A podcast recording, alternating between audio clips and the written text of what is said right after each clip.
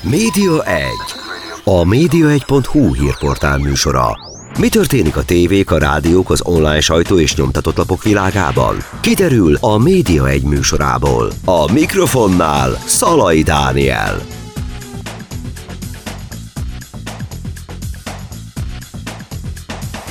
Üdvözlöm Önöket, a Média Egyet hallják egy kávézó teraszán beszélgető méghozzá Rocónat Zoltánnal, a Budaörs Rádió ügyvezetőjével. Szia Zoli! Szervusz, köszöntöm a hallgatókat! És nagyon örülök annak, hogy most tudunk beszélgetni, mert hogy egyébként egy jó hír apropóján ültünk le itt ennek a kávézónak a teraszán beszélni, mert pedig az a jó hír, hogy visszatért a Budaörs Rádió több éves hallgatásból. Hogy alakult így a történetetek? Miért némult el a rádió? Most már lassan három éve egyébként, hogy vagyis azt mondanám, hogy három évig hallgatott, és most már újraindultunk egy bő hónapja.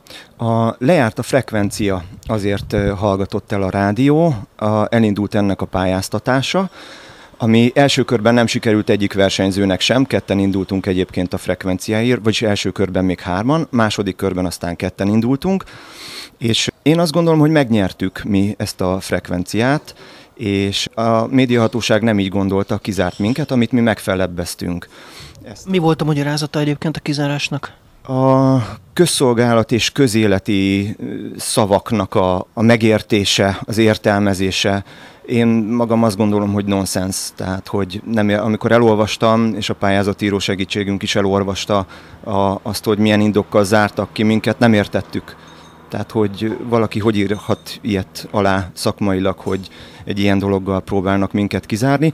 Első fokon megnyertük, aztán megnyertük másodfokon is, akkor már eltelt egy bő két év, és utána nem hirdettek ki minket majdnem egy fél évig. Tehát ha a törvénytelenséget keresünk, akkor itt találjuk meg, de az elhallgatás oka az, az volt, hogy lejárt a, a frekvencia engedélyünk. Igen, de ugye végső soron ugye azért hallgatott, mert hogy nem, nem adták meg aztán a jogosultságot nagyon sokáig erre való hivatkozással, hogy akkor valami hiba volt ő szerintük a pályázatotokban, hogy nem stimmelt ez a közszolgálatiság aránya, nem volt meg, vagy jó volt ez pontosan?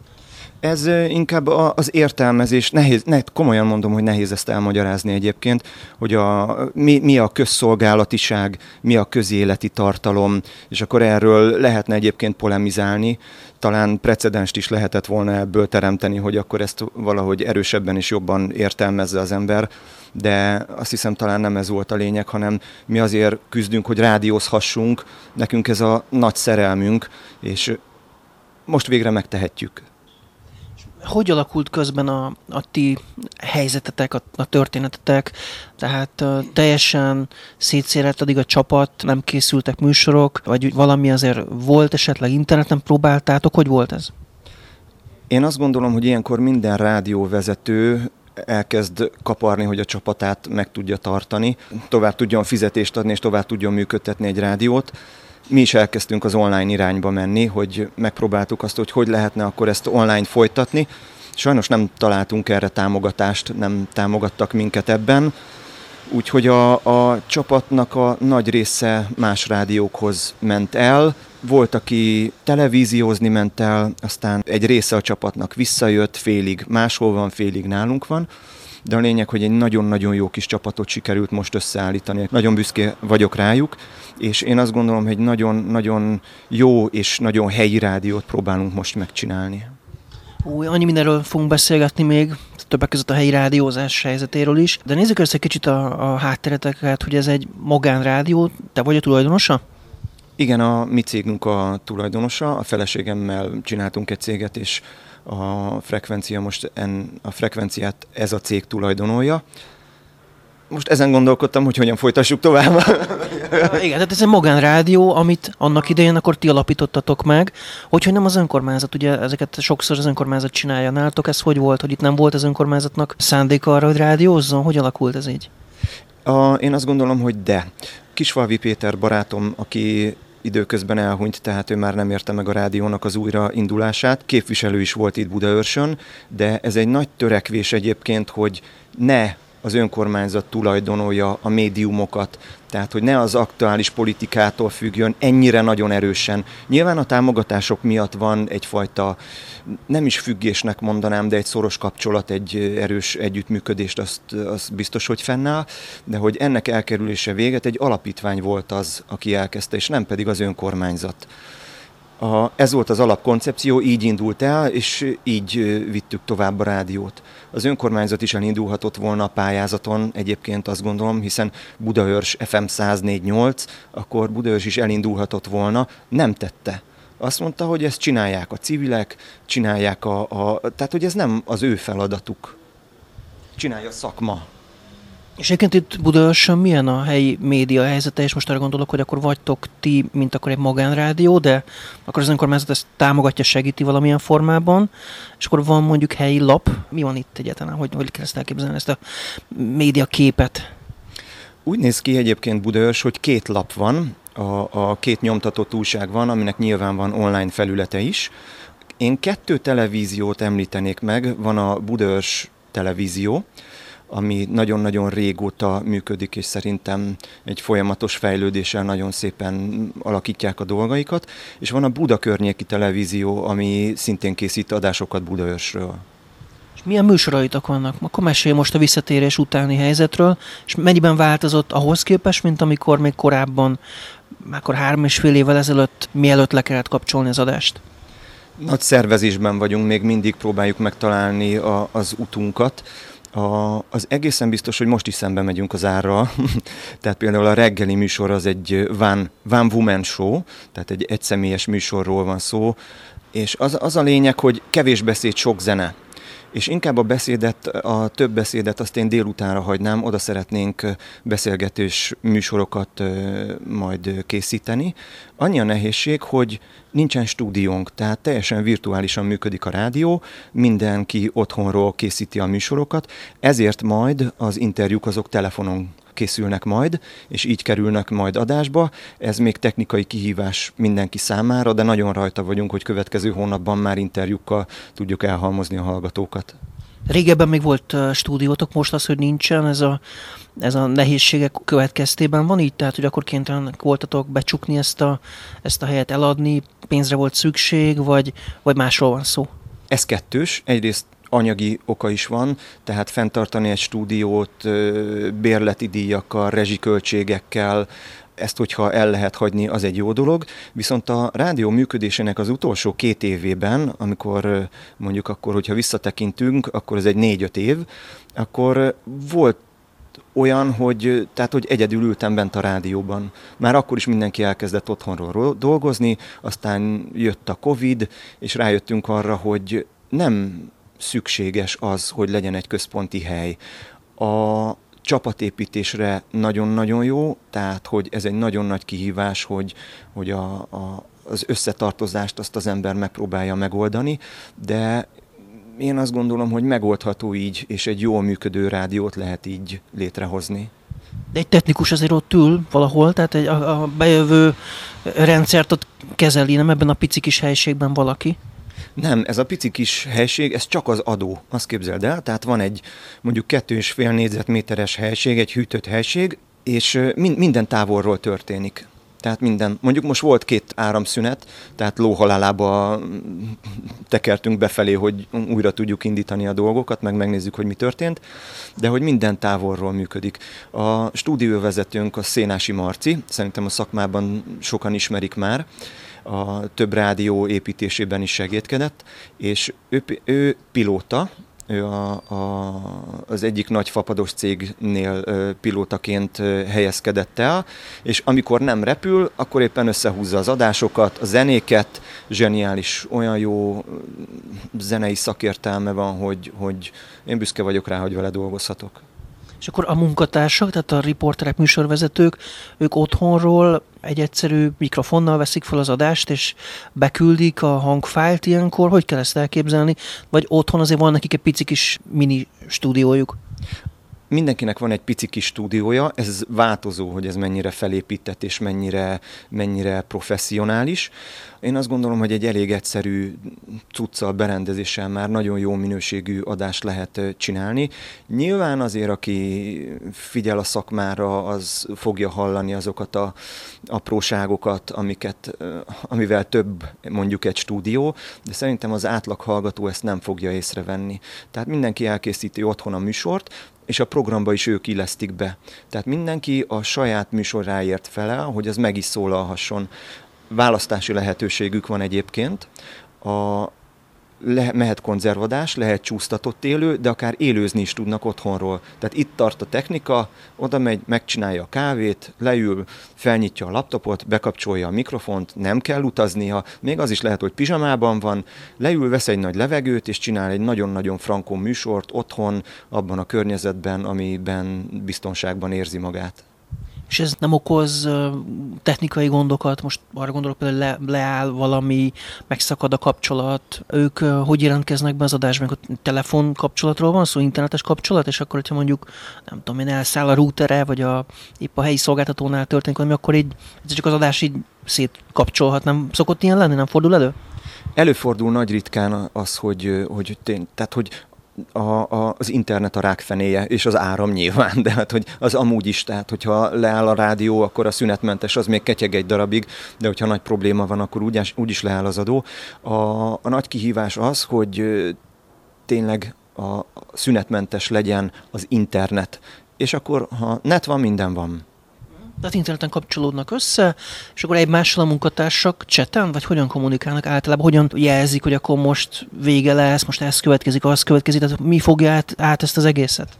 A Fortunet, tehát az adáslebonyolító program. Amikor bekapcsolják, akkor már látják, hogy, hogy ki hol tart éppen. Van egy beosztásunk, egy, én azt gondolom, hogy nagyon jól működő rendszer, ami alapján dolgoznak a kollégák, és eh, teljesen önvezérelt zseniális. Sőt, a híreknél nekem volt egy elképzelésem, milyen rotációban, hogyan, ki mikor, mondták a kollégák, hogy ők ezt már kitalálták, tehát tök aranyos vagyok, hogy ezt én így elkezdtem most felvázolni, de ők leültek előtte beszélgetni, hogy akkor felkészülten találkozzunk, és nekik van erre egy koncepciójuk. Én meg hátradőltem, meghallgattam, és mondtam, hogy zseniális, köszönöm szépen, így fog akkor történni, ahogy ti akarjátok.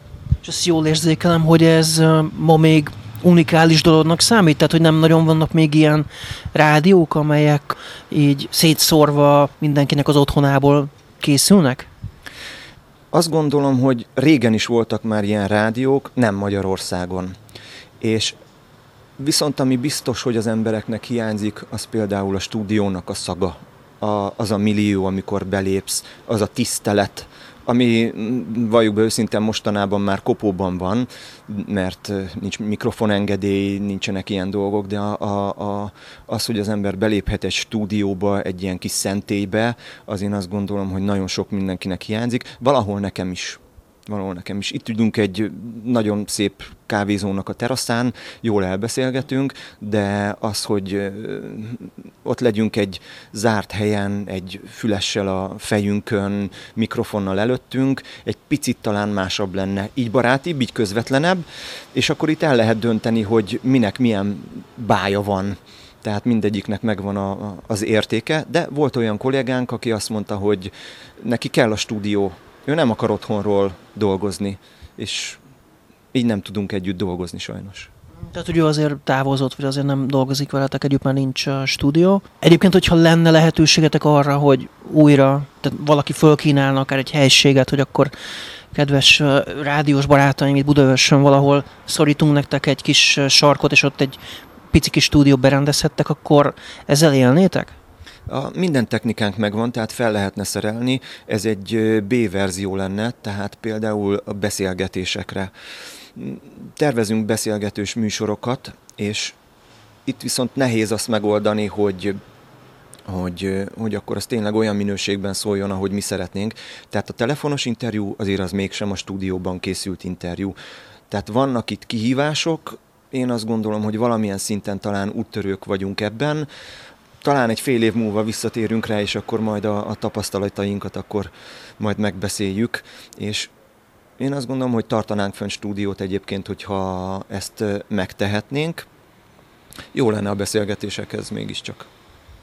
És ez a több év szünet, a, a több év kihagyás, mennyire ütötte meg a rádiót abban az értelemben, hogy a egykori hallgatók visszataláltak, tudnak róla, hogy most már újra szól az adás?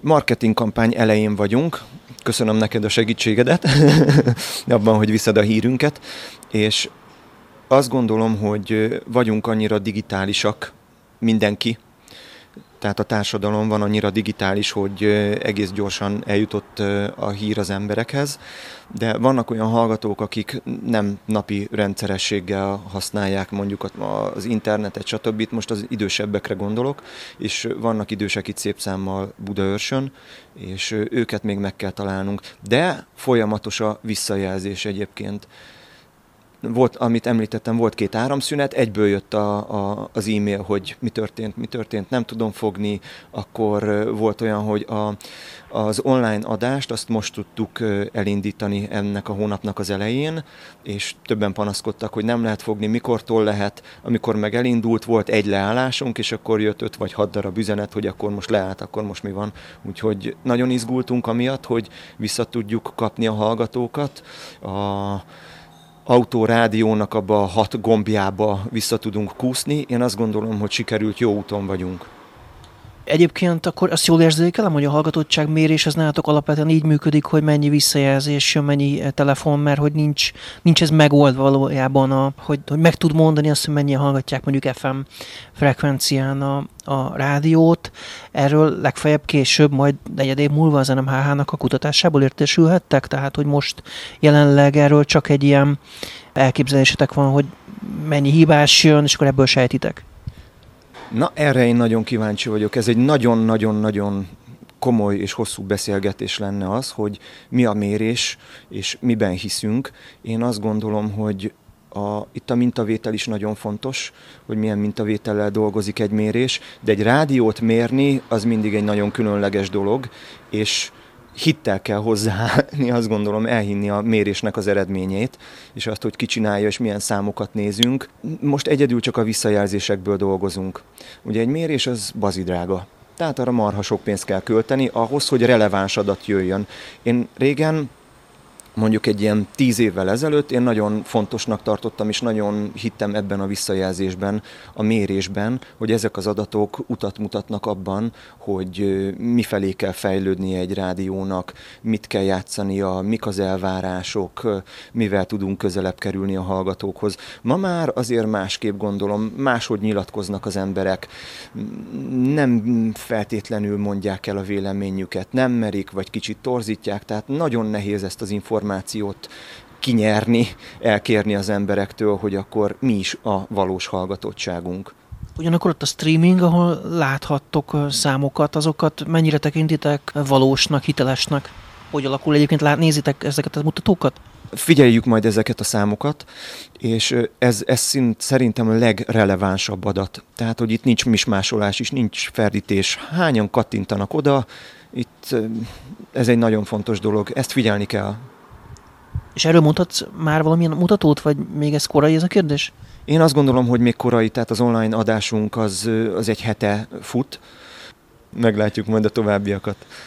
Én azt gondolom egyébként, hogy ilyen karácsonytáján, a karácsony lesz majd nagyon izgalmas az az adat, hogy karácsonykor mennyien hallgatnak minket, mennyien napközben, mennyien este, tehát hogy a karácsony környéke, az, az, az mindig egy olyan időszak szerintem, amikor a rádiók azok hallgatottabbak a szokásosnál is. És podcastben nem gondolkodtok már, hogy podcasteket gyártani, hiszen a, az egyidejűség, a, a streaming ugye azt feltételezi, hogy akkor a hallgató ott ül, rákapcsolódik, és folyamatosan abban az időpontban, amikor az adásban ott elhangzik, tehát magyarán utólag visszahallgatni ezeket a műsorokat, amik ott vannak, ezt megoldani. Szerintem nagyon fontos, és azt gondolom, hogy egy rádió podcastok nélkül nem működhet. A nehézsége az, hogy ez két teljesen különböző műfaj. Fontosnak tartom azt, hogy a beszélgetések, tehát az interjúkat vissza lehessen hallgatni, azok mindig egy kis kincsek. Tehát, hogy, és az hosszú távon elérhető legyen. Tehát, hogy mondjuk egy vagy két év alkalmával is még vissza lehessen hallgatni egy-egy interjút. Én egyébként nagyon szívesen vinnék podcastokat be a rádióba is. Annyi a nehézség, hogy a podcast általában nem rádióbarát. Teljesen másabb a stílusa, más szóhasználatot is engednek meg maguknak, nyilván a, a, a műsorvezetők is, meg, meg a műsoralanyok is, úgyhogy én sok podcastot hallgattam nagyon az elmúlt hónapokban, hogy ki az, akit esetleg meg tudnék hívni hozzánk, és nagyon-nagyon keveset találtam, akivel felveszem majd a kapcsolatot, mert tényleg van egy nagy szakadék azért a, a podcast és a rádió műsor között. Innen fogjuk folytatni rögtön a szünet után, egy pici kis szünet következik tehát a Média egyben, és aztán a második részben jövünk vissza Rocónat Zoltánnal beszélgetek a Budaörs Rádió ügyvezetőjével. Média 1. A média1.hu hírportál műsora. Mi történik a tévék, a rádiók, az online sajtó és nyomtatott lapok világában? Kiderül a Média 1 műsorából. A mikrofonnál Szalai Dániel.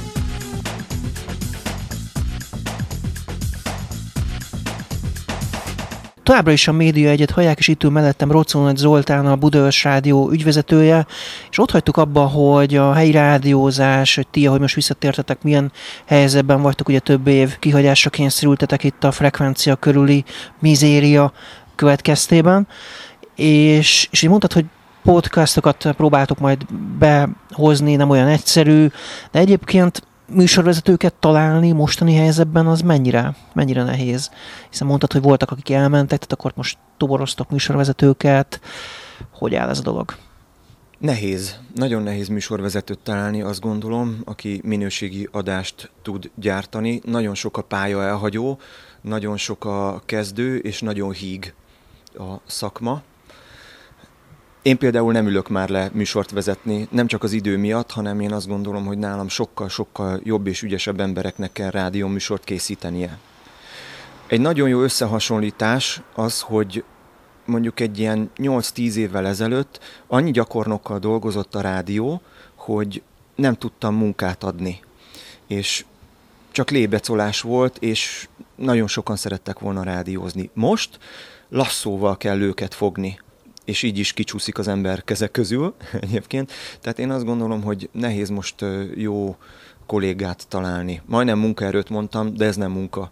Tehát a rádió az szerelem. Aki ebbe belecsöppen, az megfertőződik. Annak vége van, és, az, és nehéz elhagyni, elengedni ezt a mikrofont. De hogy kerültél a rádiózás közelébe? Hogy indult az egész rádiós karriered, és maga a Budaörs Rádió annak idején, hogy jött létre? Mesélj erről egy kicsit. Én a filmezés és a televíziózás szerelmese voltam, és akkor elindult itt Budaörsön a rádió, nagyon kevesen dolgoztak benne, és akkor jelentkeztem, hogy én szeretnék műsort vezetni. Úgyhogy vasárnap 10 órára, este 10-re kaptam egy műsort, hogy akkor tessék barátom, lehet gyakorolni. Onnan aztán sikerült idősávokat ugranom előre, míg nem a reggeli műsort kezdtem el vezetni, és valahogy úgy alakult, hogy elkezdtem szervezni a csapatot is. Ezt hozta valahogy így az élet, és minden aztán valahogy egyenes út volt az, hogy akkor az ügyvezetői dolgokat is én kezdjem ellátni. Kisfalvi Péter volt az, aki nekem lehetőséget adott, és aki eltűrte az én kezdeti bénázásaimat. Tehát, hogyha visszahallgatnánk az első év műsorvezetői próbálkozásaimat, valószínű, hogy mindenki a falat kaparná, tehát hogy az első adások nyilván rettenetek voltak, de, de hagyták, hogy egy helyi rádióba hat próbálgassam, kaptam instrukciókat, elkezdtek segíteni, és akkor innen indultunk el. Ezért vagyok egyébként nyitott arra, hogy null kilométeres emberek is megpróbáljanak műsort vezetni a rádióba. Lehet, hogy éjszakai sávba. Van most olyan műsorvezető például, aki küldözget nekem adásokat, és próbálom, egy budaörsi srácról van szó, és próbálom terelgetni a felé, hogy hogy lehetne ebből jó adást csinálni, mert van benne tehetség, de még, még, még nem mehet kiadásba, tehát még dolgozni kell rajta hogy éltétek meg, vagy te magad hogy élted meg ezt a három és fél évet, amíg néma volt a rádió, hiszen nem, nem tudtátok a saját szenvedélyeteket megvalósítani, tehát belétek volt folytva a szó, hogyha szépen csúnyán mondhatom. Ez egy nagyon nagy veszteség, egyébként leírhatatlan szerintem, aki, tehát hogy egy gyereknek elveszik a csörgőjét, és és nem is a tulajdonlásról van szó, a legkevésbé sem, hanem az, hogy lehet vele játszani, és lehet kommunikálni, lehet vinni. Mi nem, nem politizáltunk, tehát, hogy nem ez volt a központi cél a legkevésbé sem, sőt, kerültük, és próbáltunk egyensúlyt tartani. Azt, gond, mi azt mondtuk magunkról mindig, hogy mi vagyunk a szomszédból a fiúk meg a lányok. Tehát ugye, ahogy a Kálói Molnár Peti fogalmazta ugye az üvegtigrisben, hogy helyi hülye, igen, igen, igen, mi vagyunk a helyi hülyék, hogy helyi, helyiek vagyunk, igen. Ez a célunk továbbra is. A nagy változás az egyébként, hogy tegeződésre váltottunk. Én azt gondolom, hogy ez most az az út, amire rá kellett lépnie a rádiónak. Szerintem ez egy elvárás is lassan most már.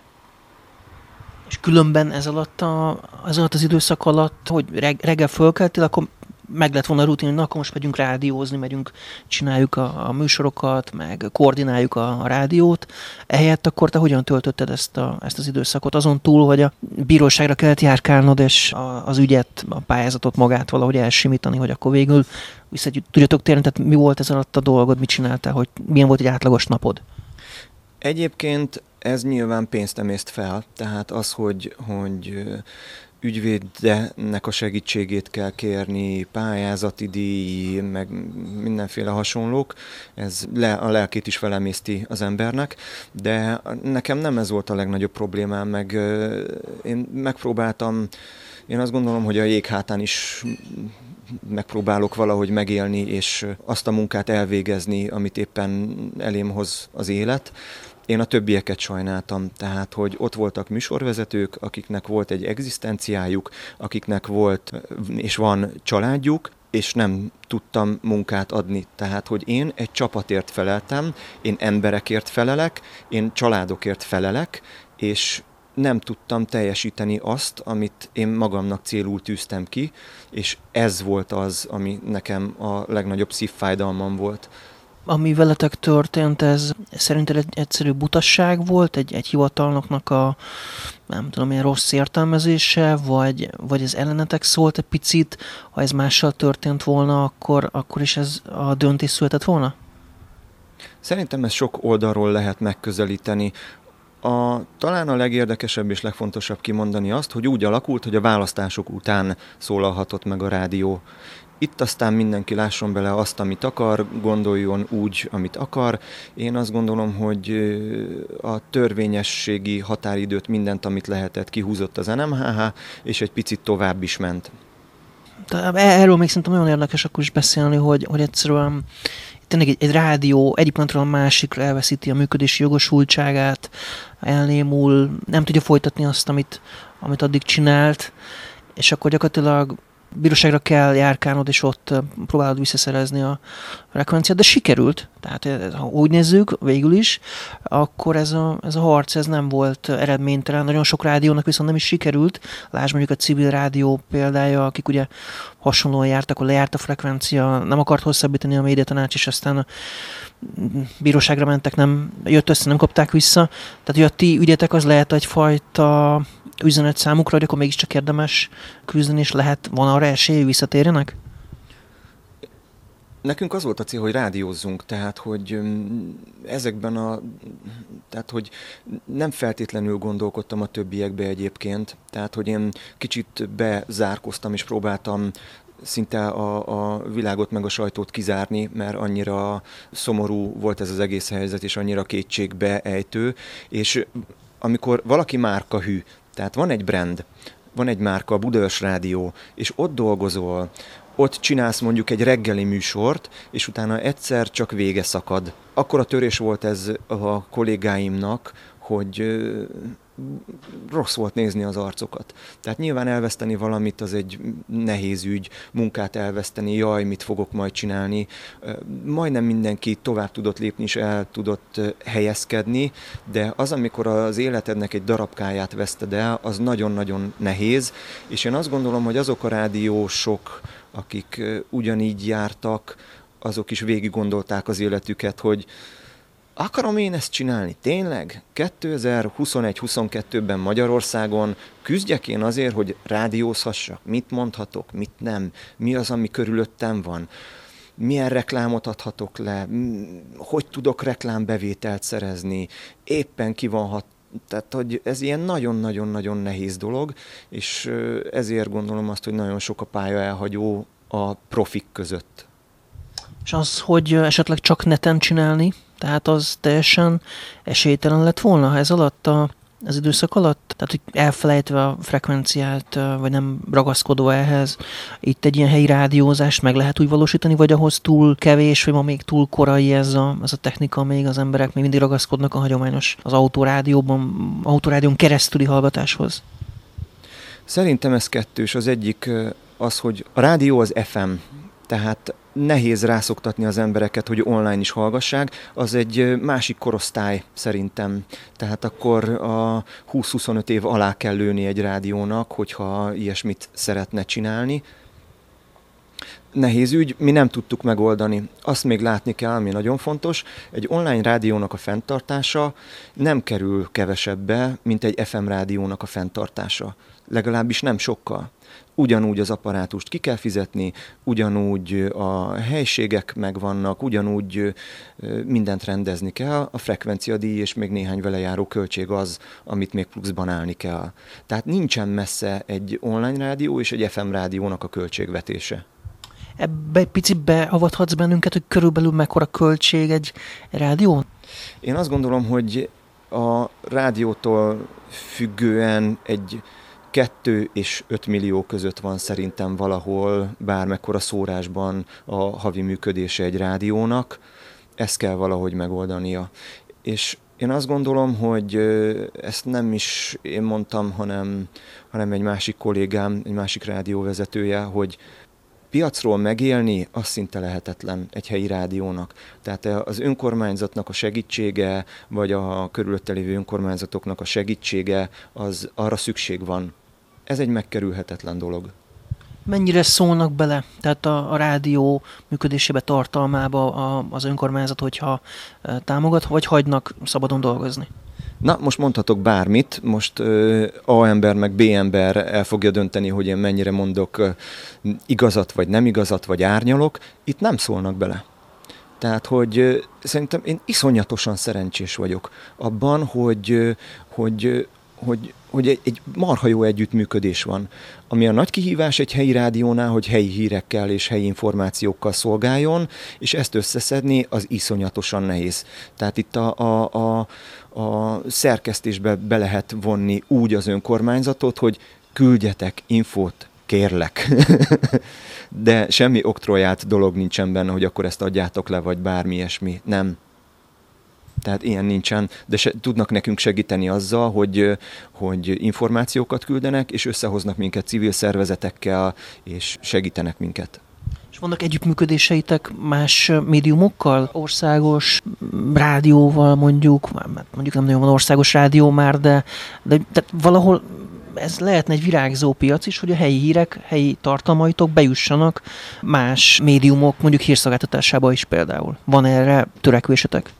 Hú, ez egy nagyon, nagyon nehéz kérdés egyébként. Lehetne, talán még értelme is lehetne. Itt nagy összefogásra lenne szükség szerintem, tehát egy olyan, olyan kommunikációs bázist létrehozni, tehát információs bázist, ahol ezek az anyagok megjelennek, és akkor lehet ebből dolgozni. Én azt gondolom, hogy nekünk nem ez a tisztünk, és mindenki el van foglalva saját magával, tehát e, az, hogy a városnak a, vagy a területének a hírét vigye, az nem az ő feladata, inkább fe, tehát hogy mi felhasználjuk ezeket az információkat. Mert azért vannak olyan tartalmaitok, olyan híreitek, amiket tényleg mondjuk ti mondatok el elsőként, meg a ti embereitek kaparnak ki. Azt gondolom, hogy itt a, a civil szervezetek és a Városházának a működése és a sajtósai és, és a marketingesei azoknak kell jól működniük, hogy e, ezt e, hírül vigyék országosan is, ami azt gondolom szerintem, hogy itt Budaörsön jól működik, és De a lényeg valóban van olyan, amiről mi adunk először hírt. Tehát én mindig azt szoktam mondani, hogy amíg a tévé ugye az aznapi anyagot ad le, mi abban a percben lévő anyagot adjuk le. Tehát ez a rádiónak a, a, a bája is a legnagyobb fegyvere is, vagy a legnagyobb lehetősége, hogy azonnal tud reagálni. Milyen arányban vannak nálatok a beszélő műsorok, milyen arányban van a zene, hogy válogatjátok össze a zenéket? Tehát egy kicsit mesélje programokról, a műsorokról. A zenét azt a Szénási Marci kollégám válogatja össze, én abszolút rá, rá is bízom. Ő pontosan tudja, hogy mi az én elképzelésem, és magyarázni se kell, szedi össze a, azokat a zenéket, amiket ő, én is elképzelnék, de ő is elképzel, tehát hogy maximális a bizalom és a tisztelet felé. A műsoroknak az aránya, hát nagy a szövegarány, amit bevállaltunk, szerintem túl nagy. Van olyan óra, például az 5-től 6-ig, 6-tól 7-ig, és a 10-től 11-ig 30 perc a szövegarány, és én azt gondolom, hogy akármennyire próbálunk izgalmas és jó témákat összeszedni, hallgatókat veszítünk vele, ez lett most a konklúzió egyébként, ezen majd megpróbálok változtatni, de hát van egy vállalásunk, aminek meg kell felelni, meglátjuk, hogy ezen lehet-e majd alakítani. Egyébként egy ilyen 12-13 perc beszéd van egy órában. Ugye ez nyilván a költségekre is hatással van, hogy mennyi a beszéd, mennyi a zene. Tehát ilyen szempontból is érzékeny a, a kérdés, hogy mit engednek, mit vállaltok, és itt tovább. Nyilván ez kellett a pályázatnál is, hogy a tiétek legyen a vonzóbb. Különben ki volt a másik pályázó? A másik pályázó az a Buda környéki televíziónak a, a tulajdonosa volt. Velük milyen a viszony? Teljesen rendben van, tehát jó a viszony, nem romlott meg a viszony, ugyanúgy én nem azt mondom, hogy együtt dolgozunk, hanem egymás mellett dolgozunk. Mi szokott ilyen lenni, hogy ketten indulnak egy, egy frekvenciára, és akkor utána a küzdelemtől, vagy a, magától a helyzettől aztán egymásnak esnek volt erre a közelmúltban is példa több, hogy, hogy valaki rossz néven vette, hogy, hogy pályáztak az ő egykori frekvenciájára. Szóval akkor ilyen nincsen esetetekben. És akkor a műsorokról még egy picit mesélj, milyen magazinok vannak, milyen témákkal foglalkoztok, és mi az elképzelés ezzel kapcsolatban, akár a közeljövőt, vagy a hosszú távot illetően. A legérdekesebb cél hogy a nőket próbáljuk megszólítani. Gondolkodtunk abban is, hogy egy abszolút nőknek szóló rádiót készítünk, mert szerintem ez egy ilyen, ez talán mint hogy egy ilyen hiány lenne, tehát egy, egy piaci űr lenne a, a, a rádiózásban, de erre felé indultunk el, tehát reggel például én azt gondolom, hogy a reggeli készülődésben nagyon sok anyuka hallgat minket. A, egy olyan városban élünk, ahol sok a háztartásbeli hölgy, aki otthon marad és a családdal foglalkozik, és őket próbáljuk mindenképpen megszólítani, tehát ők egy ilyen fő irányunk. Tehát egy kicsit ilyen női vonal felé mentünk el, azt gondolom, tehát a témákban is őket keressük, és így szedjük össze a témáinkat. Reggel Némedi Varga Tíme a, a nyitja az adásunkat, 6-tól 10-ig, ő egyébként pont a Buda környéki tévébe is bedolgozik, és segít nekünk is. Egy nagyon izgalmas, nagyon tehetséges műsorvezetőről van szó. Nem rádiózott még, de szerintem nagyon nagyra fog majd nőni. A 10-től 2 időszakot Székely Miki barátom, kollégám vezeti, utána pedig Szendi Hajni jön majd a délutánnal. Ő egy nagyon nagy falatot visz, mert 5 órát egyben, és az 5-től 6-ig, 6-tól 7-ig ott 30-30 perc van. Tehát én azt gondolom, hogy egy ilyet ki mond egy rádiós, akkor a többi rádiós viszont megemeli a kalapját. Tehát, hogy ez egy olyan szintű napi kihívás, hogy az valami őrület, és heti 7 napot. És Mindezt otthonról, ugye a távoli bejelentkezéssel. Mindezt otthonról, és zseniális. Imádom a hangját, imádom a választékosságát, tehát hogy egy olyan kincs a rádióban, akire én nagyon-nagyon büszke vagyok. Ugye beszéltük ezt, hogy nincs stúdiótok, de hát valójában az azt is jelenti, hogy akkor annyiféle stúdiótok van, ahány emberetek szinte, tehát ilyen értelemben tök sok helyen készül az adás, sok lehetőség is ebben benne van akár. Nyilván azért mentek is ide-oda a helyszínekre, ezeket valóban jól gondolom, ugye, hogy, hogy ki tudtok így menni, sajtótájékoztatókra ide-oda járkáltok. Szerintem a rádiózásnál nem is az a lényeg, hogy kimenjünk egy-egy helyszíre, hanem hogy a helyszíről küldjenek be anyagot.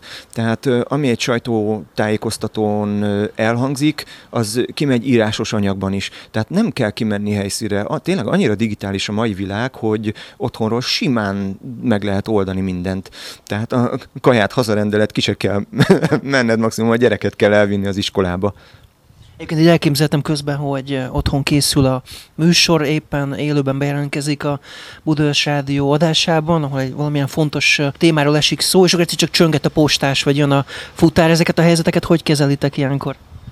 Szerintem ez a technika kérdése, tehát hogy olyan berendezések vannak most már, ami messziről már nem is veszi fel a hangot, tehát nyilván az elsődleges. Ilyenkor minden, mindig eszembe jut egy, egy spanyol rádióról készült videó, amikor beszélt a műsorvezető, nem tudom látta de és kigyulladt mellette a kuka és beszélt, beszélt, beszélt, elkezdte valahogy oltani, még mindig beszélt, úgy pörgette azt a gyönyörű nyelvet, mint a kisanyja, és közben lángolt ott mellette a kuka, amikor meg uh, visszarakta a zenét, akkor kezdték el oltani. Tehát, hogy egy rádiós az szerintem ilyen. Amikor beszél, akkor a hallgatók vannak, akkor kizáródik a világ, és amikor befejezte, akkor tér vissza igazából az életbe.